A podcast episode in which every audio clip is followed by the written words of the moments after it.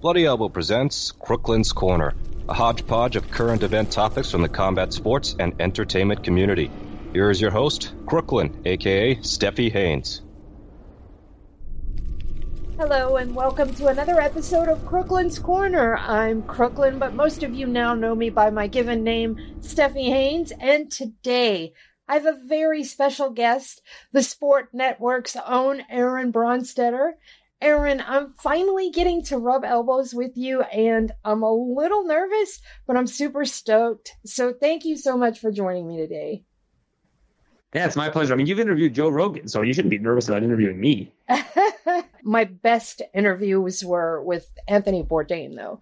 Joe Rogan, everybody can hear him on his own show and get a really good picture of uh, what he's all about these days. And that's going to lead me to my first question.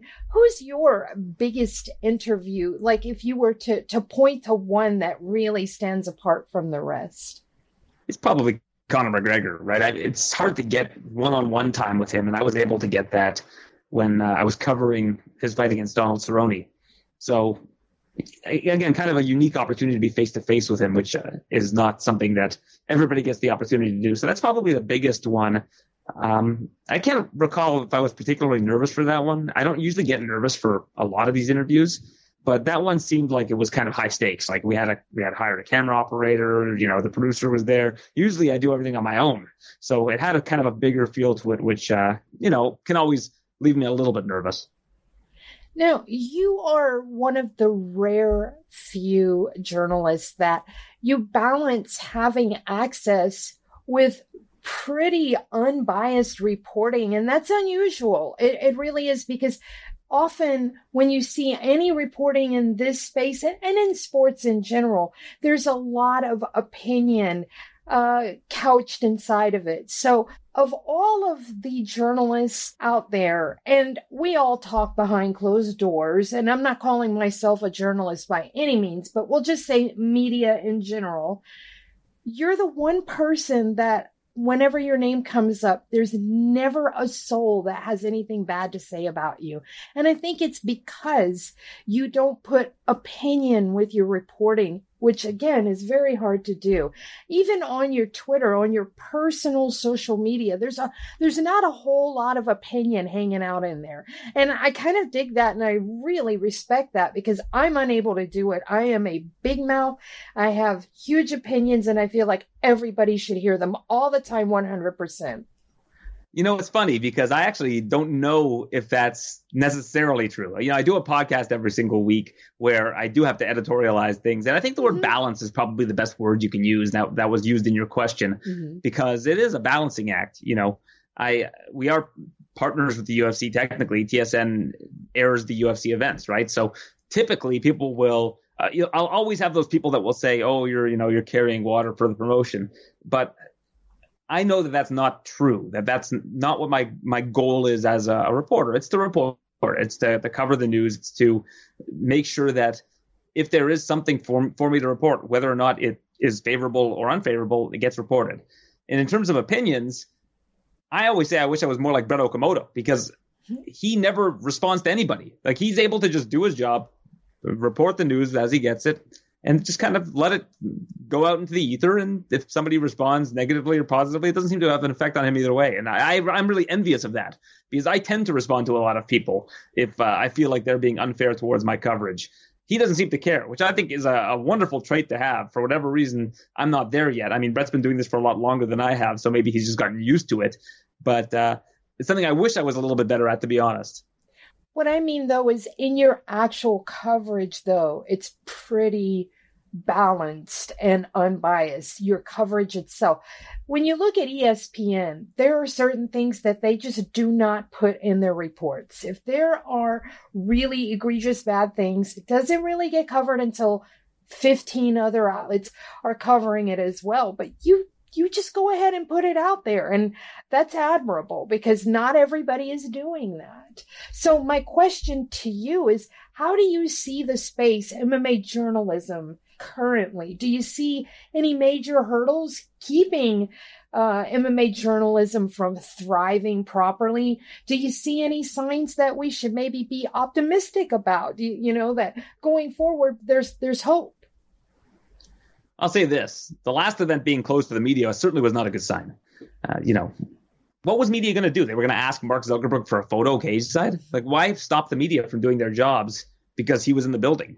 Do you think that they would have been like wowed by Mark Zuckerberg? We we we see all kinds of people all the time that are, you know, bigger than Mark Zuckerberg in terms of people that I'm sure people would want to take photos with doing media or being at an event. Even at the Apex, like Deontay Wilder sitting there in media is like nobody, nobody from media is going and bothering him and asking him to yell bomb squad or anything like that. To me, it just didn't make sense to keep media out of the picture. And I think that's a really bad sign because there was really no pushback. Like the MMAJA, uh, of which transparently I'm not a member, people are paying an annual fee to be a part of it and be represented as media members. And I haven't heard a peep out of them about that whole situation. Like, listen, I'm in Toronto. I wouldn't have been at that event anyways. I, I didn't apply for credentials for that event. But if you're a Las Vegas based journalist or somebody who travels to the cards, the fight night cards, first off, we were at the fight night cards during the pandemic as media members covering it when a lot of people were unsure about whether or not that was a safe environment. I know the UFC did what they could to make sure it was a safe environment or at least do their best, but we didn't really know much about the virus early on. And people, we still came to those fight night events and covered it. We went, I think a lot of media members went above and beyond. So to see an event get closed off from media members and the MMAJA, again, of which people are paying an annual fee, do nothing. Don't don't put out a release. Don't. That to me is a uh, that's a problem, and that's a red flag. Now, in terms of optimism, I mean, the sport just continues to grow, and we're still in the embryonic phase of this sport. Like, think of baseball journalists covering the sport in the 1930s. Like, that's where we're at right now. This sport is still so young, and you look at the development. You look at, I think, the season of Contender Series. We saw a lot of really high level fights, and even when you look at a guy like Raul Rosas Jr., who's 17 years old, and you saw the the level that he had on the ground. I mean, the, people are starting to really from a young age learn all facets of mixed martial arts. Like this sport is going to get better and better and better at a, a really fast rate, and we're lucky to be able to cover a sport that continues to grow like this. So, so I think in terms of optimism, everybody who covers the sport now, we all got in early, and we are, I, I think, going to be looked upon in future gener, you know, among future generations as the pioneers of coverage for mixed martial arts. As long as this, the sport continues to grow and thrive, as I believe it will. What's the best moment you've had covering this sport? Well, the best fight week for me was UFC 223 because it was such a roller coaster. Like on April Fool's Day, they announced that Max Holloway stepping in for Tony Ferguson, that Tony Ferguson's out of the fight. Everybody, nobody, everybody was in shock that Ferguson was out. I guess they announced Holloway. I can't remember if it was on that day, but everybody thought it was a practical joke. It was not. Tony Ferguson tripped on a wire, and Max Holloway subbed in. And then we're in Brooklyn. Conor McGregor shows up unannounced, throws a, a dolly through a bus window. Fights are getting canceled left and right. Al Iaquinta ends up subbing in for Max, who the commission won't let cut weight any further. They also won't let Paul Felder step in and compete for the title.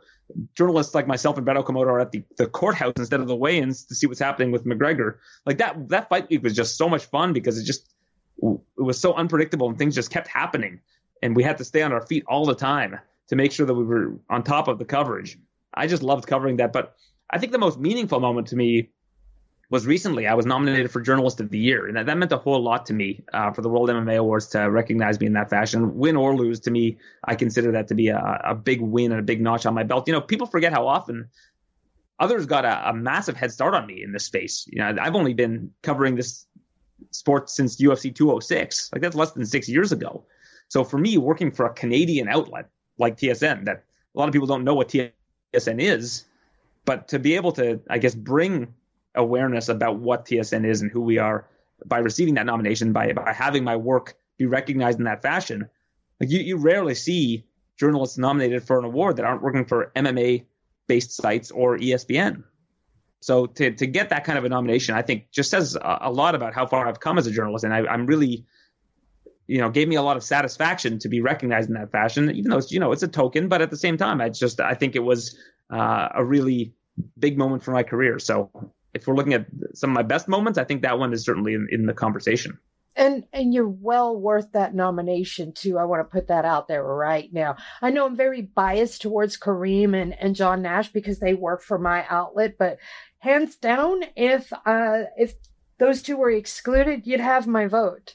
What about conversely, maybe your your least favorite moment?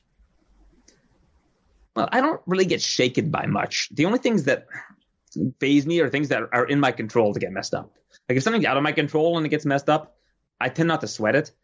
The things that have kept me up at night are I'll give you a little bit of background. When I travel to these events and I, I cover them, almost I'd say 95% of the time we don't hire a camera operator. I operate the camera.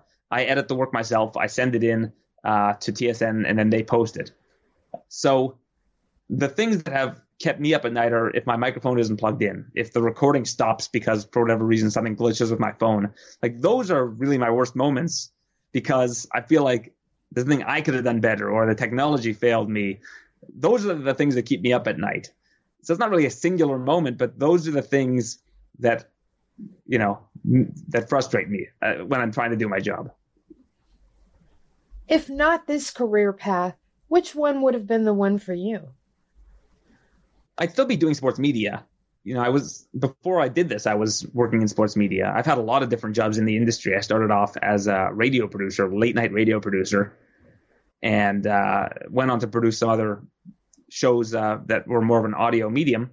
And then I was a guest booker for a show called Off the Record up here in Canada that lasted 17 seasons. Uh, I, I only booked guests for I think three or four of those seasons, but that's what I did before covering mixed martial arts. So if I wasn't covering mixed martial arts, this, I'm sure I'd be doing something else either for TSN or, or another outlet in sports media. You know, I, I never really anchored my career or, you know, my career to the idea of covering mixed martial arts.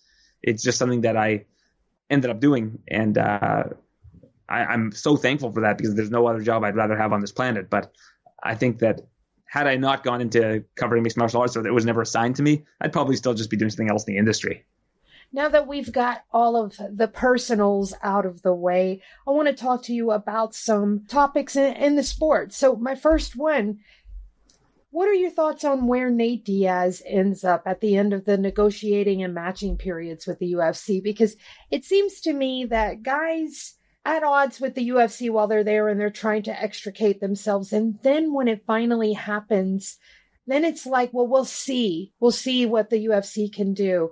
Uh, Luke Luke Rockhold recently at big loggerheads uh, shortly before that last fight, and now he's mentioned in a couple of interviews that you know what, hey, maybe I want to come back. Nate, when he was in the in the cage after his last fight, he said similarly, and in interviews as well. So I'm just curious if you think that there's any way he ends up back at the UFC, what you think he's going to do immediately. Just give me your whole take. I think the world is kind of his right now. He's got so many different potential options. If I was managing him, this is what I'd tell him. I'd say sign one fight deals with different promotions. Like I think that regardless of what he does, if he's signing one fight deals, his stock is always going to be high. And I'm the PFL, and they're serious about launching a pay per view division, which they've already announced is something that they want to start doing and their series, I guess their season finale or whatever you want to call it, their finals is on pay per view. And then starting in 2023, they've announced they want to do a pay per view division and do pay per view events. Get on the phone with Diaz. Like, you need a name to anchor to having a pay per view division. But if I'm Nate's people, I just say, hey, one fight deals. We're not signing more, you know, multi fight contracts with anybody. We're going to sign one fight deals. We're just going to be a perpetual free agent. Now, whether or not that would allow him to come back to the UFC, who knows? But I think that his best option is to have options. and I think that that's what I would do if I was his team is just let him always have options. Would you like to see him fight Jake Paul? Not really, to be perfectly honest. I'm kind of over the whole Jake Paul thing. Look at the ticket sales for this fight with Anderson Silva. They're abysmal. And, you know, I, I, I like that he's trying to take a stand for the fighters, but I think a lot of it is disingenuous, to be perfectly mm. honest. Like, I th- it's good that he's raising awareness for it. But if you look at his last fight, the one that he was supposed to have with Hasim Rahman, he ends up saying, "Oh, well, we're going to pay people out, or we're going to rebook them." Well, this rebooking hasn't happened. We haven't seen anybody get rebooked, and the people that he ended up paying out were like making three, three thousand, two thousand dollars, right? Like, does that sound like a fighter-friendly approach to you? The whole event looked like it was going to fall flat on its face, and then suddenly it's canceled because the guy is going to be like whatever a pound overweight or something. I, I don't know. To me, I just I'm really I think that bubble is on the verge of bursting. Like if he can get money to, to box Jake Paul and Showtime's willing to give him money, more power to him. I'm just not purpose, you know, personally that interested in it. I think people would be. I think that it's a, a cool showcase, but Jake Paul's also a lot bigger than Nate Diaz, and Nate Diaz isn't a boxer, right? Like Nate Diaz didn't just piece Tony Ferguson up on the feet. He ended up getting a, a submission. That's where he's at his best, is because he's a great mixed martial artist. He's a multifaceted combat athlete. So for him as a smaller guy to be boxing a guy, Jake Paul, who probably walks around in the 200 plus pound range, I'm not sure that's necessarily in his best interest. Let's talk about commentary. And and the commentary landscape varies from promotion to promotion and and you know, some are just leaps and bounds above the rest and and there's no doubt that the UFC for all of its hiccups has the best commentary. But I would like to get your take on specific teams that you like whether it be in the UFC or Rizin, PFL, One, whatever. But who, who are your go-to guys? Who do you like to hear? Which teams do you really like to hear? And which ones do you maybe think could use a little work? We're not saying they're terrible, but maybe they could use a little work. I think Mauro and Anik are the gold standards in terms of like play-by-play. I think they're both phenomenal, and I also think Sean O'Connell is fantastic too. Like thinking thinking of the fact that Sean O'Connell was a fighter and he's doing play by play as proficiently as he does is mind blowing to me. Like I, I'm shocked that he's so good at it. Um, so I've got to give him a lot of credit. I feel like he doesn't get enough credit to be able to actually do play by play versus doing color commentary. Now the color color commentary is where I think it starts to get a little bit dicey. Like I think that we have a lot of these teams in the UFC that make it into like the, you know, into just for laughs, right? Like mm. they need to tone tone it down a little bit. I think that you're you're letting your commentary get in the way of what's going on, and I think that that's always something that is a red flag. I think they're all very good individually. Like I think that Bisping's very good, and he brings um, a lot of really good perspective. I think Cormier, when especially when it comes to the grappling, has phenomenal perspective. Um, Paul Felder, he's a little bit dry, but he has he's very good with his analysis, and I would say the same for Dominick Cruz. But I think that they need to be a little bit more judicious with who they're going to put on on a, a team with the the play by play guy. And I think I, I, also think Hellie, Gooden, and Fitzgerald are all great at doing play by play as well. So I, I, think it's just a matter of finding good mediums and then also being consistent with it, like finding color commentary teams that work and continue with them. I think Laura Sanko will be one of those color commentators soon too. She's very very good. So the only team that rubs me the wrong way from the different promotions is one championship. Mm-hmm. Like I don't know how much one championship you watch, but these guys are like, it sounds like you're watching an infomercial. Like we're already watching the product. You don't have to tell us about the belt. This is the heaviest belt in the history of combat sports, and we're watching the greatest of combat sports athletes in the world, and we're watching. Yeah, we are watching it. We don't need you to sell us on it. Like we're we're here. We're like we're in your house. You don't need to be like, hey, look at look at. Let me give you the tour. Let me show you around. Look at let's let's see how awesome. I'm in I'm in your house already. Like you don't need to sell me on your house. I'm here. So I, I just wish that they would kind of call it a little bit more down the middle and not make it into a whole thing about how great one championship is. Like if we didn't like it, we wouldn't be watching it. So why are you trying to sell us on something that we're already sold on? We're already, you know, the television's on already. We're seeing everything that's going on. So that's that's my one complaint in terms of commentary teams is the one championship team. They're just a little bit too pushy about how great the product is. Like we understand that you guys have good fights. We're here watching it there's there's a couple of you out there. Sean Sheehan is another one, but you're a guy that is very, very rooted in making sure that we have good judging. And you you've taken the courses, you you do the extra work, all the extra lead work, and I really uh, admire that. So I want to get your take on what you see as the most egregious issues with judging right now. Well, first off, I'm glad you mentioned Sean Sheehan because he's really the reason that I got very invested in it. You know, I, I had seen that people were, you know, critiquing my scorecards. I went and watched his video about the uh, criteria, and I had him watch a fight with me and go back and watch another fight with me. And I, then he also put me in touch with some of the judges, and I was able to watch fights with them. And I became really, really invested in it because I I ended up figuring that it wasn't the judges that were bad; it was that people didn't understand how fights were judged. So that's why they thought the judges were doing a bad job, is they they didn't understand how you know the criteria in which the fights themselves were judged to me, one of the big issues, there's a couple of, is, of issues, and none of them I think are the fault of the judges. I think they're something that the commissions need to look at. One big issue I have is with local judges. You know, I have no problem with local judges getting opportunities, especially for the bigger shows, UFC, Bellator, etc. I'm sure that they've earned the, you know, they've paid their dues. They've done what the commissions needed them to do for local events for, I'm sure, years. But there's a big difference between judging local events and judging big events. And I made a point during the last pay per view, I think it was in Houston, whatever the last Texas pay per view was.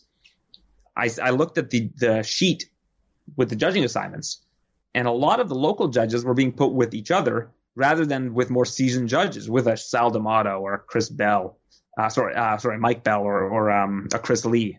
Chris Bell was the uh, lead singer of the band Big Star. I don't know why he got into my head, but either way, I, I think that it would be to the benefit of everybody if these less seasoned judges, and when I say seasoned judges, I mean those who have judged big cards, UFC cards, Bellator, that they're put with judges that are a little bit more recognizable in terms of their their names because they've gotten the experience to judge big events. And there was a judge named Seth Fuller um, in Texas who r- made this video that was kind of ripping me for saying that he wasn't a seasoned judge.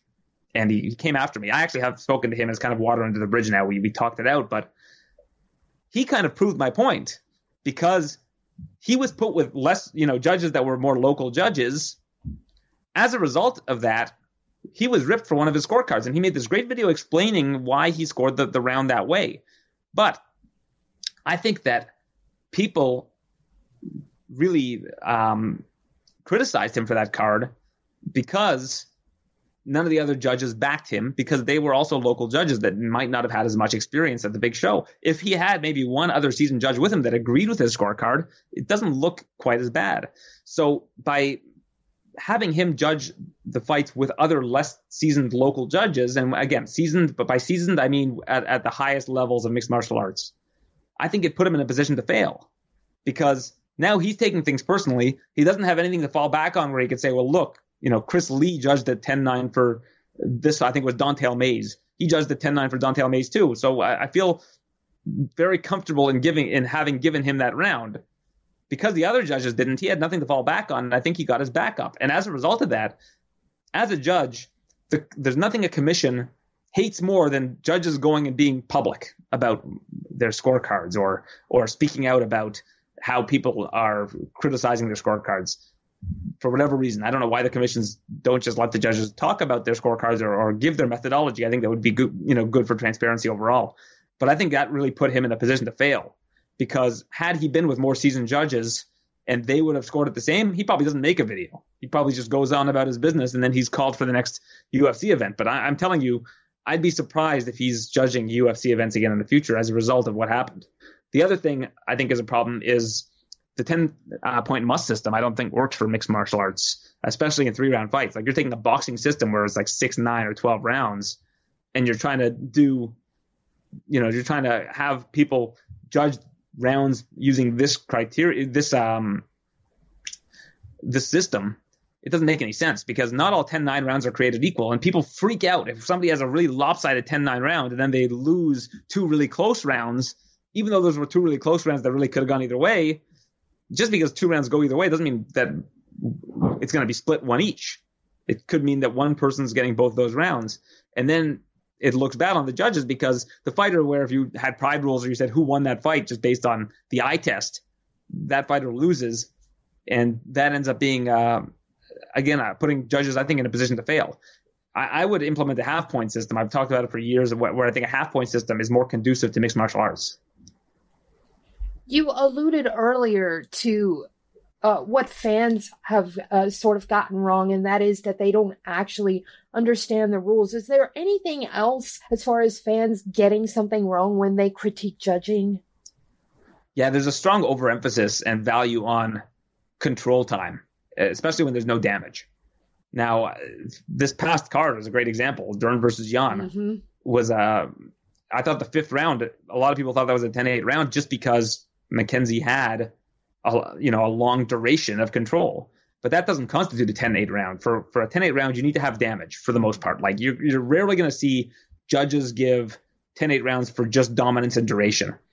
And a lot of people don't understand what dominance means. And the way that it was explained to me by Sal D'Amato was that dominance means you're actively looking to finish the fight con- consistently. And so I don't think that Dern A did the damage. And if you look at the statistics of the fight, and I know statistics aren't the be all end all, but I think she was outlanded in terms of significant strikes by Yan. Overall strikes, she had a, a lot more than Yan, but the strikes that were deemed significant were very low she also didn't have any real submission attempts in that round. So to get a 10-8 round for just strictly having control time, it's not really how the scoring criteria works. And one judge did give her a 10-8, and I'm sure they can explain why. But to me, I think a lot of people put a, uh, an overemphasis on the amount of control time because it looks like they've completely neutralized somebody. But neutralizing somebody isn't the equivalent of of damaging somebody and um, attacking somebody with submissions, etc. So I think that when people look at control time it's not a very good measure for whether or not a round is a 10 8. We were talking on Twitter the other day about why Patricio Freire has not been promoted better. And you put your finger right on it, on the problem right away. You said it's because Bellator isn't a household name, because I specifically said they should put more effort into making him a household name. And, and I wanted to ask you, when you take a look at promotions right now, let's say your Bellators, your PFLs, your Invictas, your ones, your Rizins, and you look at their their marketing heft that they they put behind their cards their promotions of, as a whole their fighters individually and you you think to yourself what are they going to look like five years down the road? Tell me what you see for for these other promotions not named the UFC. Well, it's difficult to really figure out exactly how they're going to look in five years. Like to me, marketing heft is like you can put as much money as you want in marketing Bellator, but there's a massive barrier of entry to the casual fan by being on Showtime. Like not everybody has Showtime. That's like premium cable. So you're already putting yourself at a disadvantage because there's already a massive barrier of entry for people to find your product. I think Invicta is the same way. They're on what AXS TV and the Fight Network. Like these are premium cable channels that not everybody has, not everybody knows where to find, not everybody knows how to get. Like these are these are hugely problematic in terms of growth. At least for the PFL, they're on ESPN, ESPN Plus, right? Like they they at least I think probably took less money, and I don't know this for a fact, but they probably took less money in terms of uh, broadcast rights so that they would have uh, a bigger net, like they could cast a wider net for people that can watch them on ESPN2 or wherever it's airing on cable or ESPN Plus. Um, here in Canada, we air it on TSN. Like people will flip channels and see it and be like, okay, and they'll stumble upon it. Not enough people are going to know what Bellator is if they have to really go out of their way to find it. And like here in Canada, it's not even on TV; it's on YouTube. So it's like you, to just to be able to find Bellator I think is is difficult enough for the casual fan that knowing who their stars are is like that's a that's another notch up on the ladder, right? So like before they can even recognize how good people are, like AJ McKee, for example, I shouldn't have more followers than AJ McKee if he's this big star and is worth uh, ten million dollars a fight. Like Twitter followers aren't the be all and end all to measure people's social footprint, but if people knew how good AJ McKee was and recognized how good he was, there's no way that I would have more followers than he does on Twitter. Mm-hmm. But when people think of mixed martial arts, they just think of the UFC. They think, oh yeah, are you watching UFC? Do you do you watch UFC? They don't say do you watch mixed martial arts. UFC is like that's the show.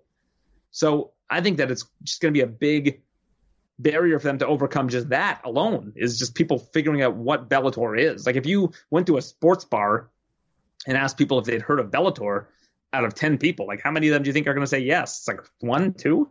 But if you ask them if they've heard of the UFC, you're going to get nine, like at least eight or nine, I'd say, that have heard of the UFC, maybe even 10.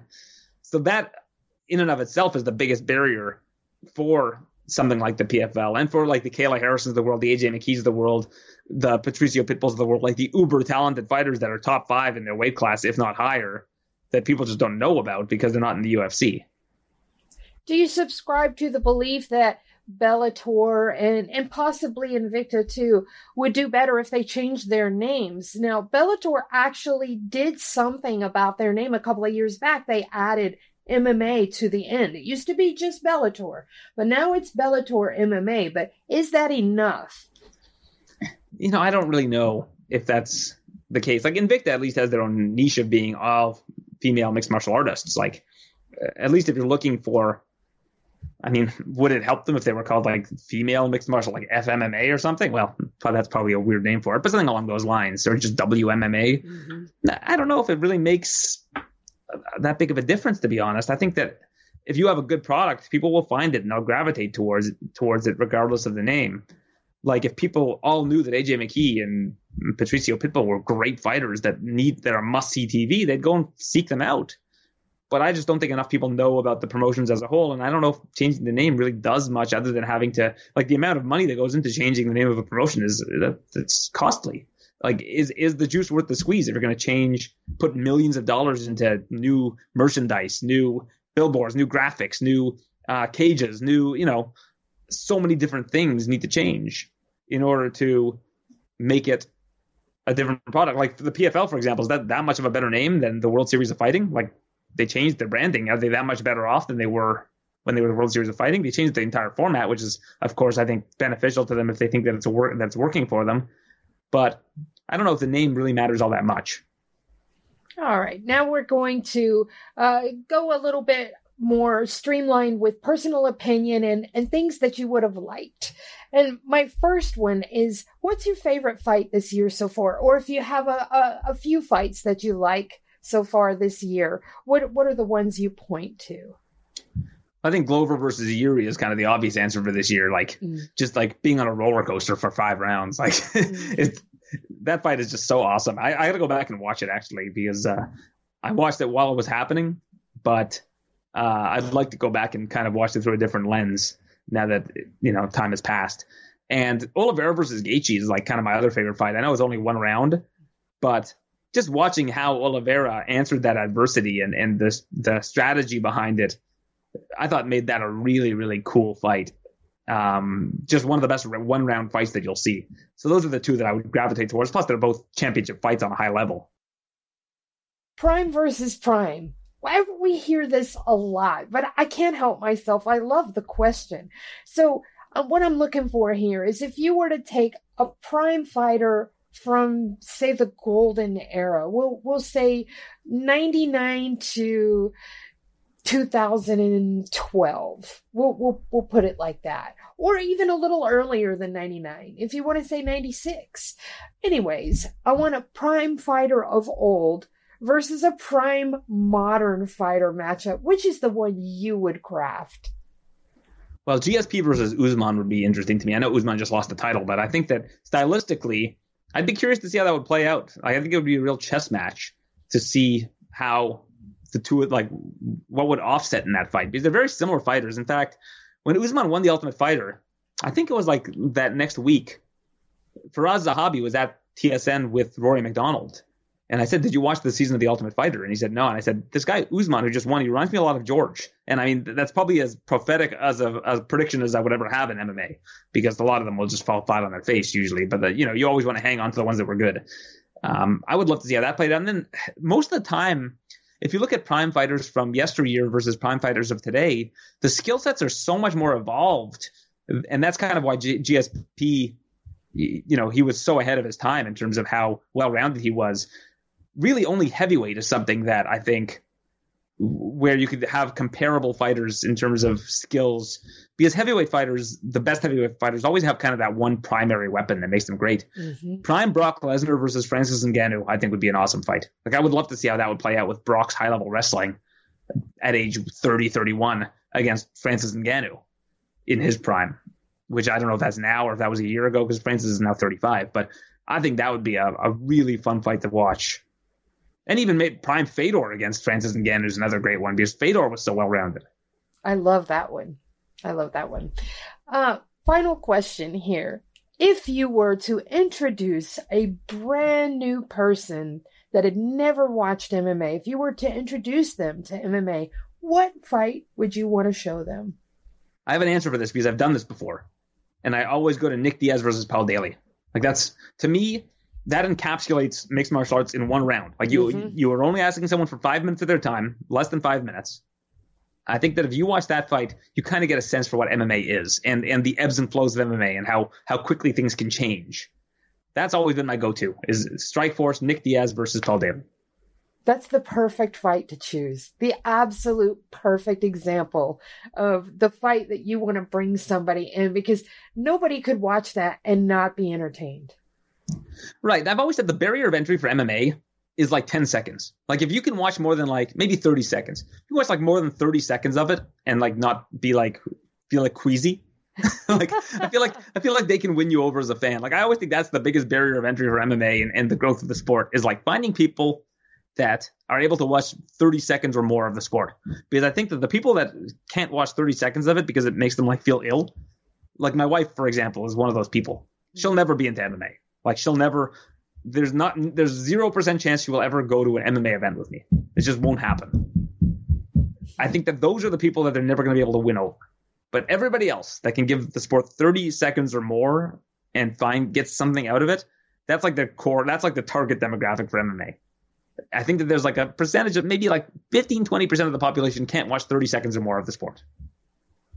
Well, Aaron, it has been a pleasure getting to know you. It really has. And I want to extend an invitation for you to come back because I would love to pick your brain about uh, current events and not just these broad general topics. But since this is my first time with you, I wanted to uh, this was the feeling out interview. This was the one where we get to know you. So next time we're going to craft some more pointed questions and maybe get you to break down a card with us or something like that. But what I want to do with you right now is give you a moment. Tell everybody all of the things that you have going on, where they can find you on social media, where to go to listen to your excellent podcasts. You do some fantasy stuff too, right? Uh, yeah, I do some um, MMA betting, I guess, advice you would yeah. call it. Yeah. For uh, for TSN, we have something called TSN Edge. So I do videos for those every week. It's really easy, actually. Go to www.aaron.report, and that's basically my link tree for everything that I do. I I, I got this website specifically for the, this purpose. When people say, "Where can I find your work?" It's just www.aaron.report, and you'll find everything there. So uh, I appreciate you having me on. For someone who doesn't have uh, very strong opinions, I, I hope I was able to to get some out there um, and maybe change that perception. But uh, I'm happy, you know, obviously happy to do this anytime. And you know, people are always afraid to ask me to be on their show. I'm always happy to do it. I I find that the amount of value that people get out of having me on their show, I get that same value by having experience being on shows and, and speaking with people. So I don't think of it as you know time that's not well spent. I love doing stuff like this. So uh, I appreciate you thinking of me and reaching out. Absolutely. And I, I do want to just make sure that I reiterate that it's more about you not letting your opinion overflow into your coverage itself. I don't mean so much on your social media as much as um, in your coverage itself. And you're not afraid to cover things that maybe other networks don't want to touch. You know what I'm saying? I got you. I just wish that I was less opinionated. So like to me, you saying that I'm that I uh, I don't let my opinions seep in is actually good for me. Like I, I like to hear that. So yeah. don't don't think that I you've, you've insulted me or anything. It's because believe me, I I prefer to have less to to fade more into the background. But I feel like that's not really the spirit of who I am. Well, I think you should just stay exactly as you are because it's great. I appreciate that. That that's easy for me to just stay myself. But I I'm gonna I'm gonna keep growing and and trying to. uh improve the way that I cover the sport all the time. So um, I'm hardly a finished product. I hope none of us feel like they feel like we are a finished product. I, I'm always trying to take as, as much time to take a step back, especially weeks like this where there's no event, and just kind of think about what I can do differently to improve the way that I cover the sport. I'm always looking to do that. I love it. I love it. Folks, that's the rest of the show right there. I think Aaron said it best. We should all continue and strive to improve ourselves. And on that fine note, we're going to wrap up. So until next time, please stay safe.